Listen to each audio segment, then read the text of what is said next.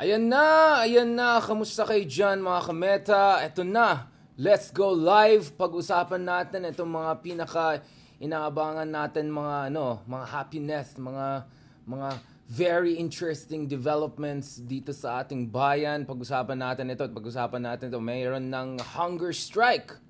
Mayroon ng hunger strike ang mga ano, mga star anchors ng SMNI. Ito na talaga para sa press freedom na ito, para sa bayan na ito, para sa ano na to, kinabukasan ng ating bayan. Ganyan ang level guys. Ha? Ito pag-usapan natin ito. So, uh, over the past 24 hours, habang medyo umuwi tayo sa ating minamahal na bansa, ito nakita natin mga kameta, no? Sorry, medyo may, mas may na pang internet dito. Ito, may, the drama. Itong drama ng SMNI ay medyo nang may mga bagong mga kabanata. Of course, hug-hug sila, andyan yung mga abogado, hashtag protect press freedom, ang dami tuloy nag-meme, and then, and then si Attorney Harry Roque, former presidential spokesman of Rodrigo Duterte, mayor president, yan, lumabas din, uh, you know, really taking up the cudgels for press freedom, and then ngayon naman, ito, ito sila Lorraine Badoy, ano na, parang nag-hunger strike na sila. Wow, talagang ano, ah, pre conscience, prisoners of conscience ang ano, ang peg, 'di ba? Mandela, 'di ba? Tingnan natin ang mangyari. Ito, ito, ito, mga kameta. Ito, ito. Kahapon, of course, pinag-usapan natin na be careful what you wish for because we have to look, no? Whether yung Kongreso, the way they're gonna handle this issue, if ever they're gonna revoke itong franchise ng SMNI, we have to make sure guys, no, pano panoorin natin na this is done in in ways that is in consonance with our law dun sa ating saligang batas. This follows due process at hindi ito witch hunt or political, uh, you know, whiplash kind of response. We have to make sure, ha? As much as alam ko marami sa inyo yung mga fans ng SMNI, to put it half sarcastically, you have to look at precedence. So pre- precedence is very, very important here. Kaya kahapon pinag-usapan natin, nasa, uh, nasa airport pa lang, pinag-usapan natin mga kamets yung uh, yung Soto law, no? And also definitions of what makes a person journalist, no? And accordingly, yung protection sa ilalim ng ating saligang batas kung ikaw ay isang classified as a journalist or not. And then uh, the possibilities na na you're you're a journalist, you're doing something legit, pero ma-question yung yung accreditation or yung pagiging journalist mo, etc. So, it's very very important to see how due process prevails or potentially uh, is undermined, no?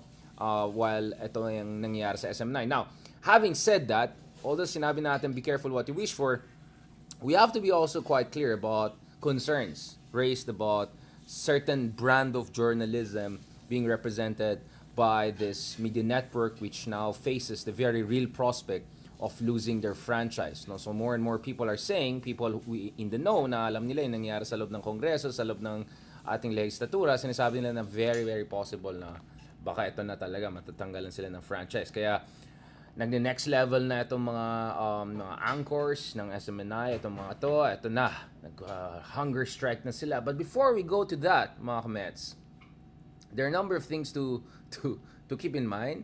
Very interestingly, before tayo pupunta kay Harry Roque, before tayo pupunta sa brand of quote-unquote journalism nila, ito ha, ito yung sinasabi ko parati. So, speaking of the latest development, pagdating sa Uniteam, ayan, ano na, sabi ko sa inyo, ba't di kasi kayo nakikinig? Huwag na kayo, huwag na kayo makinig kay Ronald Diamas, sa akin kayo makinig. Sabi ko, ito na, malapit ng Christmas, good vibes, oh, di ba? Nung pinakinggan nyo yung interview ko kay Ted Filon kahapon, sabi ko, I'm sure there'll still be an effort to at least put a front na as we head into the holidays and all, na mga good vibes sila, and unity, and friendship, and all of that. So, uh, yes, it's true that many in Davao, including some professors and experts in Davao mismo, um, basa nila dito na functionally tapos ng unity. But, as I said, I don't think President Marcos Jr., even some of his key allies, have an appetite yet for a declaration of all-out war. So nakita natin ito na naman na may mga effort na friendly friendly na naman. So ito ito ito yung nagte-trending na picture kanina. Ayan, kitang-kita ni naman friendships. Friendship na ulit. Friendship na ulit, 'di ba? Ano, water under the bridge ang uh, theme at uh, malapit na. So uh, Romualdez Arroyo kanina nag uh, sila next to each other for Lakas CMD party picture. Ito yung mga end of the year happy party mode. Ito, pag-usapan natin ito. Ah. Okay, okay. So, ito yung report. So, House Speaker Martin Romualdez and Pampanga 2nd District Representative, ayan, si Tita, Tita Gloria Macapagal Arroyo, ayan, na uh, finotograph sila kanina na sitting side by side, tabi sila at uh, holding their thumbs up, no? During sa Christmas party ng Lakas Christian Muslim Democrats Lakas CMD party sa December 5, no? So, um, this was early, uh, two days ago pala, no? So, anyway, but, pero ito, nag, uh, I told you, ito nagte-trending na kanina. So in a statement, uh, uh, sinabi ng Office of the Speaker na yung officials and members came together to quote, celebrate the season of joy and foster camaraderie. Ayan, yan ang sinasabi ko sa inyo, eh. never underestimate ang sincere and very heartfelt no efforts to patch things up, di ba? At uh, this comes, of course, a month after uh, Arroyo and Davao City 3rd District Representative Isidro Ungap lost yung kanilang deputy speakership post uh, you know, amidst, uh, some would say, crackdown on the pro-Duterte camp and a internal mga feuds no dyan sa leadership of the House of the Representatives. House Majority Leader Manuel Jose Dalipe, sinabi niya, This decision demonstrated that their perspectives differs from the collective stand of the leadership uh, nung tinanggal sila. But, you know, eto na naman. But, but, okay, okay, ganito. The thing is, as I said, katulad ng exactly as I said the other day, multiple times ko sinabi, patapos ng taon, Christmas, holidays, good vibes, they'll try to put on a good front, no? Now, um, having said that, eh, nung May also, na first time na itong nangyari, itong gulo na to sa Kongreso at yung away na yan, eh parang ganun din ang narinig natin eh, di ba? Um, so while, I, while correct yung ating uh, prediction na they're gonna put a kind of a, you know, try to project unity pa rin, uh, the reality is that we saw also this earlier this year, di ba? Eh, hindi ito first time na nakita natin yan. In fact, as early as May this year, essentially sinabi ng mga nag-away na, you know, water under the bridge na yan. Kalimutan na natin yan, di ba? So, so, uh, and yet, di ba, over the next 5 to 6 months, lalong lumala, no? Uh, yung hidwan sa loob ng House of Representatives at yung mga PDP laban members ay nagdi-defect na sa kabila at eto na uh, yung the whole tambalos-los kind of uh, crisis and yung, di ba, ina-analyze natin, mga two, uh, three acts. Pumunta na tayo sa third act, tinanggalan ng confidential funds si Sara, si Digong nagalit, tinawag na rotten yung, yung kongreso, nag-resign yung mga ibang PDP laban, and so on and so forth, no? And yet, sabi ko nga, as we reach towards the end of the year, once again, they're gonna try to say that we patch it up and try to put, you know, kind of a unified front. But for sure, behind the scenes, perhaps there's still efforts to find uh, ways to avoid an all-out conflict, no, mala civil war uh, next year.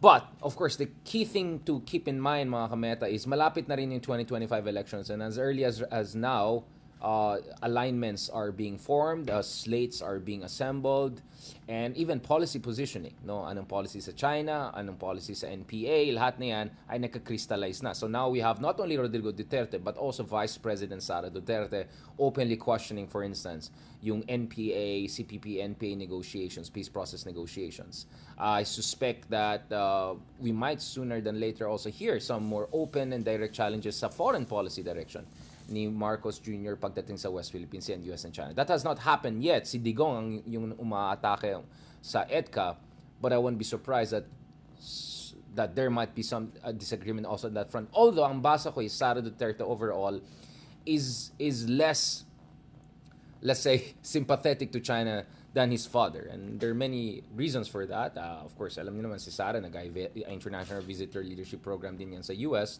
uh, a few years ago, you know, so she, she's much more exposed to America at hindi siya anti-US and all of that like her dad. But, you know, I won't rule out the possibility na hindi lang yung CPP-NPA issue, but other issue, potentially drug war, West Philippines, it could be also a source of open disagreement between the number one and number two in the country, at least officially speaking. Although we know that ang layo ng power ng presidente sa Pilipinas kumpara sa vice-presidente. And there are already talks for Sara Duterte to resign no, because of her direct expression of disagreement with the president. And it looks like the communication channels between the president and vice president are nowhere close to where they were last year. Having said that, mga kameta, having said that, I won't be surprised kung ito na nga sila Romualdez and Arroyo after two rounds of purge sa sa nangyari sa Congress and all, they were still able to sit next to each other, make that thumbs up and smile. I won't be surprised that you'll still see BBM and and Sara Duterte kind of showing friendship and you know baka mag joint greetings sila by the end of this year. But yun nga eh, I think ano eh, the ship has sailed already. So let's see how let's see how things are going to turn out in the next three to six months. But you know, I just wanted to say, mga kameta, na there are some interesting developments also in this front, or not so su- surprising developments, right? Now, balikan natin itong mga kameta because itong SMNI issue, which could be another area of disagreement between House of Duterte and House of Marcos, uh, itong issue na yan uh, seems to have its own momentum already. No? At, at speaking of momentum, it looks like nag-accelerate ang momentum na ito. No? So, baka, even if baka BBM and Sarah will have this nice end of the year, you know, holiday greetings kind of uh, pictures and all of that. Although, mukhang hindi na si Paul Soriano ng production and all. Hindi ko alam kung sino. And even though Arroyo and, you know, and Martin Romualdez are, you know, projecting this friendship and everything is okay, well, with SMNI, the situation has escalated significantly, right? And mukhang may momentum na ito eh. Mukhang may momentum na ito. Although nothing is surprising in the Philippines. Eh, hindi naman tayo country of rule of law, unfortunately. But anyway, speaking of SMNI, ito na, may intervention na yung pinaka-paborito niyong presidential spokesman, si Harry Roque. Oh, di ba? Tingnan natin itong uh, intervention ni Sir. Oh. Di ba? Tingnan natin yan. Trying to find yung uh, original Oo, kasi sayang naman, di ba? Bait ko pa naman mga kamets sa ilabas natin ito. Nasaan na siya? Ay, hindi ko na shinare. How dare you? How dare you? Ito, ito, ito. Okay, mahalaga yan mga kameta. Bago tayo pumunta kay Badoy and all, Ka Eric ba yung pangalan ng isa? Ito, ito. Pakinggan naman natin yung kanilang sinasabi. Mga in behalf of press freedom. Yan. Ito, ito, ito. Na ang mensahe Huwag po matakot sa kahit anong impormasyon dahil meron naman po talagang Huwag po matakot sa kahit anong impormasyon dahil meron naman po talagang sapat na kakayahan ng ating taong bayan para paniwalaan ang isang bagay bilang katotohanan or kas, kasinungalingan. Pero ito nga pong nangyari, no? yung mga grupo ng mga mga mamamahayag na talaga naman pong pati sila ay makaliwa, eh hindi po nila maitatanggi na ang mensahe po ngayon talaga ay kung hindi ka pumuri sa mga nagaharing uri, po pwede kang ipakulong. Yan po ay hindi po tugma, hindi po akma sa ating demokrasya. Kaya lahat po ng sambayanan, hindi lang po kami dito sa SMNI, nakikiisa kay Ka Eric at kay Dr. Lorraine Badoy. Kayo po'y kikilalanin bilang mga bayani para sa kalayaan ng malayang pamamahayag. Antayin po natin ang Ayan. Huwag po matakot sa Ulitin kahit natin, anong ah. impormasyon dahil meron naman po talagang sapat na kakayahan ng ating taong bayan para paniwalaan ang isang bagay bilang katotohanan or kas, kasinungalingan. Pero ito nga pong nangyari, no? yung mga grupo ng mga mga mamamahayag na talaga naman pong pati sila ay makaliwa, eh hindi po nila maitatanggi part na yan, ang ah. mensahe po ngayon talaga ay kung hindi ka pumuri sa mga nagaharing uri, po pwede kang ipakulong. Yan po ay hindi po tugma, hindi po akma sa ating demokrasya. Kaya lahat po ng sambayanan, Oh. Ganda ng hindi lang po production, kami ha? dito sa SMNI, nakikiisa kay Ka Eric at kay Dr. Lorraine Badoy. Yan. Kayo po'y kikilalanin bilang Bayani. mga bayani para sa Para sa kalayaan bayan. ng malayang pamamahayag. Malayang malaya. Antayin po natin ang Malayang malaya. Huwag po matakot sa kahit Malayang anong malayo. impormasyon dahil meron Oh, tama na, sir. Um, malayang malaya nga eh. Napaka very balanced. Very balanced. Um, I wonder though, I mean, speaking of speaking of scrutiny, media doing its job, I wonder anong stance, ano bang rep, pwede, pwede paki-remind ako, ano ulit yung report ng SMNI dito sa issue na ito? 'Di ba? 'Di ba ang, ang issue ngayon, 'di ba, yung eh, travel expenses daw ng Kongreso, 'di ba? Ano po yung sinabi ng SMNI? Ano po ulit yung report ng mga bayaning yan, mga bayani ng press freedom Doon sa report ng DepEd travel expenses doubled to 1.6 billion pesos last year ayon sa department o uh, ayon sa ano ah, sa auditors natin no Commission on Audit. Ito guys, ah, isi-send ko yung link dito. Yung nga, syempre malayang napaka non-biased, napaka ano daw. Oh, ito ah. So the Department of Education's total travel expenses doubled to 1.6 almost 1.7 billion pesos last year from 805 million dun sa 2021 to 2022 according sa Commission on Audit report no yung COA said yung agency's foreign travel expenses jumped to 8.6 million million from uh, sorry parang 800 ba yun? from 747 ay hindi 8 million dun 8 million pesos from 747,000 no so still a huge huge huge jump so in uh, Ilocos Norte for instance the regional office of DEP uh, procured 2 2, 2 million pesos worth of Inotriban. May Nutriban pa rin. And brown rice, nutty, fruity bars.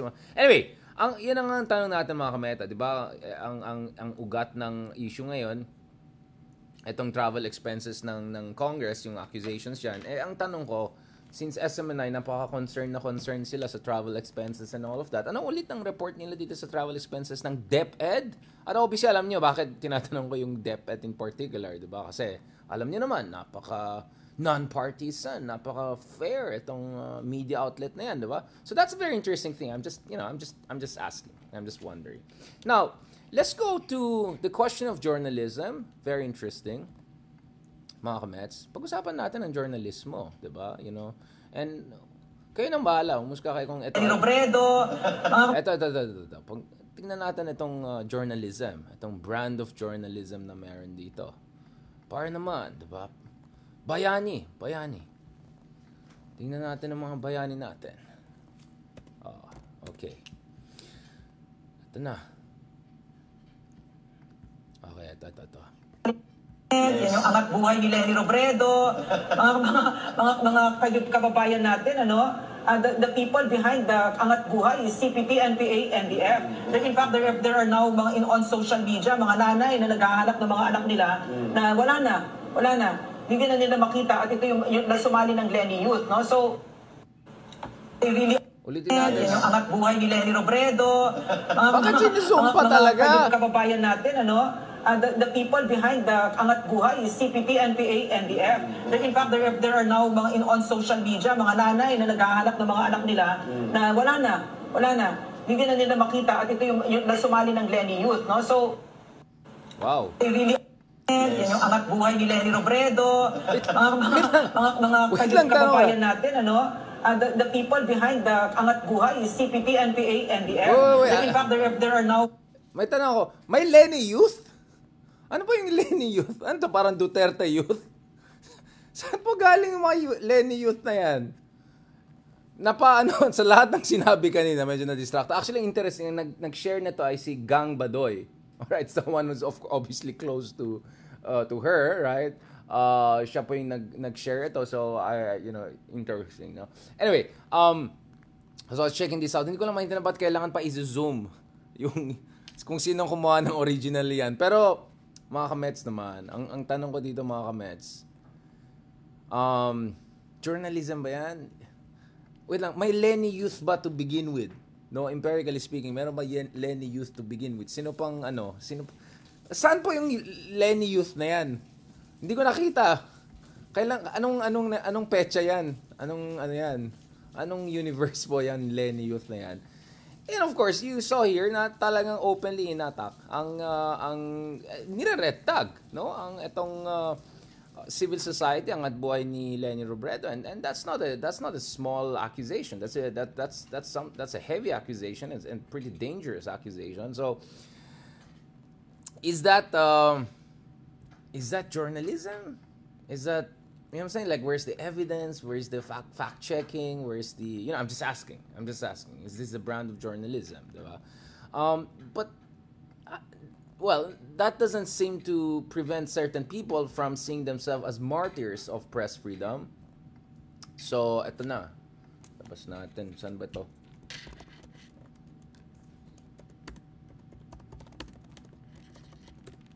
Okay, ito na. let's end now on this point kasi madrama na to eh. Medyo, ano, medyo ano.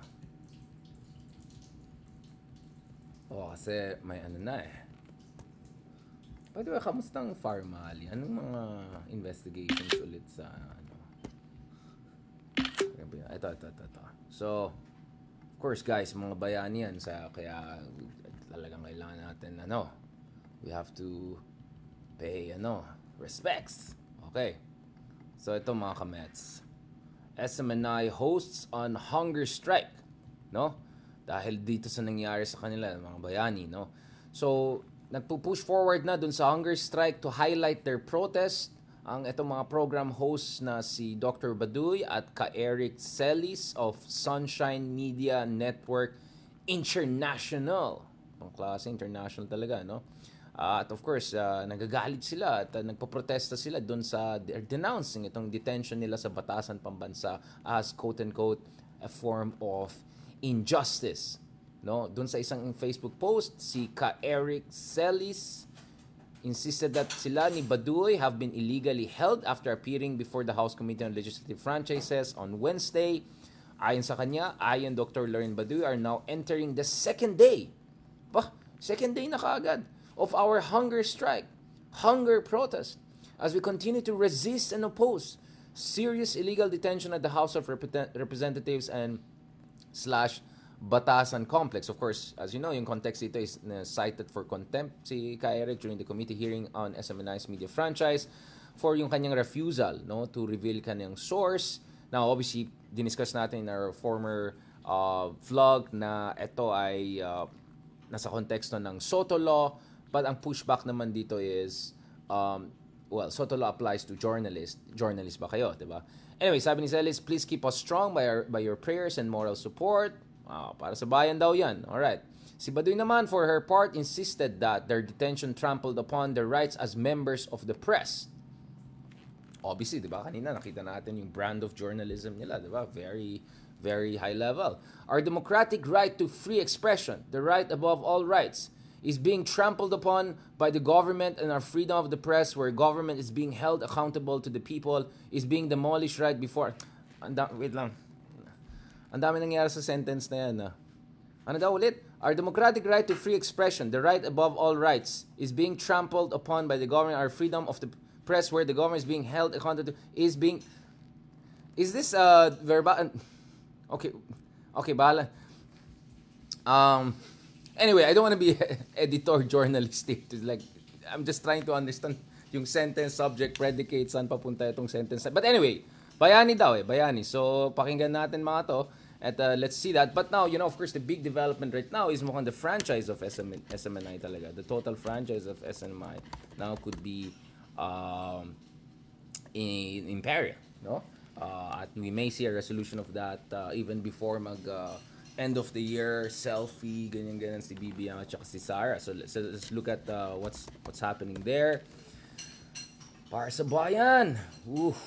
ito si, so, si Representative Johnny Pimentel. Na na-interview ng mga kapatid natin dyan sa TV5 the other day ay uh, saying that you know this this is more most likely this is not just going to be about these two anchors quote unquote journalists, no? Uh, but this is also going to be about the franchise of the whole media network international. International. All right, okay. So ito ah, mga kamets. Talaga ito ah. Ito, ito, wait lang ah. Hoy, wag naman kayo dyan. Grabe naman itong mga taga-YouTube na to. Yung mga ta- Bakit yung mga taga-YouTube, ganyan kayo? Yung mga taga-Facebook, mabait lang sila. Nasaan ba kayo? Nandiyan pa ba yung mga taga-Facebook? Ano ba yung mga comment? Wait lang. Pedigree. Ay, tama. Ay, yeah, that's the term. Pedigree, exactly. Credentials, pedigree. Yan. Correct. Yan, okay. Ayan. Uy, grabe naman yung mga Schadenfreude Club dyan. Bawas-bawasan naman ang excitement yun dyan. Ayan yung mga comments na papunta pa lang sa exciting part na naman yung style ng iba dyan. Dito sa YouTube, may mga ka-DDS tayo na very affected para sa kanilang mga bayani.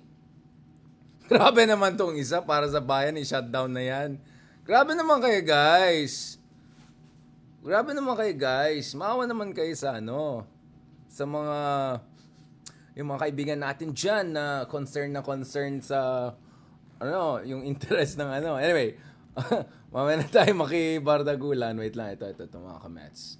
Guys, we're gonna be, ano, we're gonna be very, very fair, objective, non-partisan. Oh, by the way, legit tong letter na to, excuse me ah. Excuse me talaga. Hindi tayo. Meron naman tayo synthetic, yung mga binibili lang ng sale lang Zara. Pag 75% off na, uy, malapit na yung sale ah. January pa yan. Pero hindi, ayoko ng mga ganun kasi kumukut-kut yun after a while eh. Kaya ang advice ko sa inyo, fashion advice, mag-ipon-ipon kayo, kumuha kayo talagang legit. Diyan sa amin sa Baguio, marami mga legit na leather. Oo. Tsaka useful yan sa iba-ibang lugar. Okay, anyway, legit tayong journalism. We believe in legit journalism. This time we believe in legit leather jacket. Alright? Huwag na na ulit-ulit yung leather jacket. Si Ronald na naman, titignan na naman niya. Alam ko yung hindi naman bagay sa kanya. Anyway, eto, eto, eto, guys. Ah. Eto na. Mukhang nagpo-feelers na na mukhang malapit na ang ano. Sumali ang SMNI sa ano. Eto, Surigao del Sur Representative Johnny Pimentel. Sinabi niya nung isang gabi na may malaking chance na Suara Sog Media Corporations, ang, ang SSMC, which operates Sunshine Media Network International, ay baka mawalan ng prangkisa, franchise. Noting that yung kanyang pag-air of unconfirmed information on Speaker Romualdez alleged travel expenses was only part of a pattern. Ayan, di, di, ito yung sinasabi ko mga kameta. Ang issue na sinasabi ng mga congressman ngayon na kini-question yung buong franchise, hindi lang dalawang ano, dalawang ano, dalawang anchor na yan. Guys, I sorry. I was just like, you know, looking for the right word. I was not, I didn't mean to, ano naman. ito, ito, ito. Sinabi ng, um, sinabi na itong si Sir Johnny Pimentel. Johnny Henry. Johnny Pimentel, ito ang sinabi niya. Ang, ang problema kasi dito is may pattern of assaults by the network against the House of Representatives and its members. Sana naman tinignan din yung patterns of attack and assaults kay Lenny, Lenny Youth. May meron bang ganyan? Parang Duterte Youth. Against, you know, other individuals all the time. But anyway, ang concern niya dito yung pattern ng attack dito sa uh, sa mga nasa Kongreso. Pimentel, of course, hindi siya just anyone. Siya po ay Vice Chair of House Committee on Legislative Franchises. So, he's pretty much number two guy dun sa napakamahalagang House Committee which has a huge say dun sa franchise, dun sa airwaves privileges ng isang media network international. Alright. Sabi niya, while his panel has adopted a resolution directing the National Telecommunications NTC to suspend yung operation of SMNI, a bill is set to be filed seeking the full revocation of the franchise of Suara so granted through Republic Act number 11422 which was enacted in 2019 to renew for another 25 years the company's permit.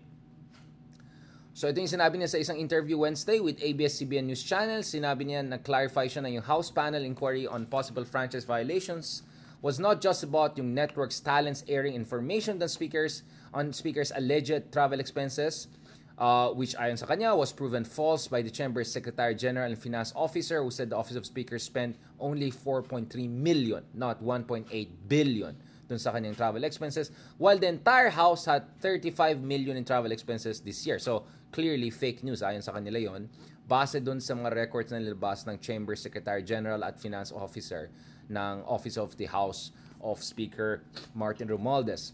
Ayon kay Representative Pimentel, who's the number two dun sa franchise committee sa House of Representatives, there was already a pattern we have seen. If you recall, this was not the first incident that they attacked the institution. Before this incident, there were several aired programs attacking the Speaker, Congress, and other individual congressmen. Uh, in fact, were threatened, no, ayon sa kanya, no. So, uh, this is referring to isang SMNI program where former President Rodrigo Duterte described Congress as the, quote, most rotten institution And another broadcast naman where he allegedly threatened the life of ACT teachers, uh, Representative Congressman Franz Castro, whom we also interviewed uh, in on our podcast.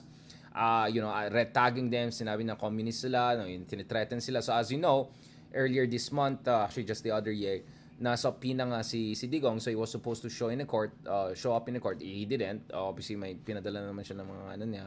Um, but this is the context. So Congress took it upon themselves to protect the institution, especially the integrity of the institution. So they see the SMNI, which is a major platform for former President Duterte, as essentially conduit for, for something more problematic, if not sinister, which is really this kind of attacks on the institution, on individuals in the institution. So ayon kay Pimentel, yung committee niya found several other franchises violations under Section 10, 11, 12 of RA 11422 pertaining dun sa duty ng etong SMNI mother company to report to Congress and seek its approval, particularly in matters of ownership or transfer of controlling interest.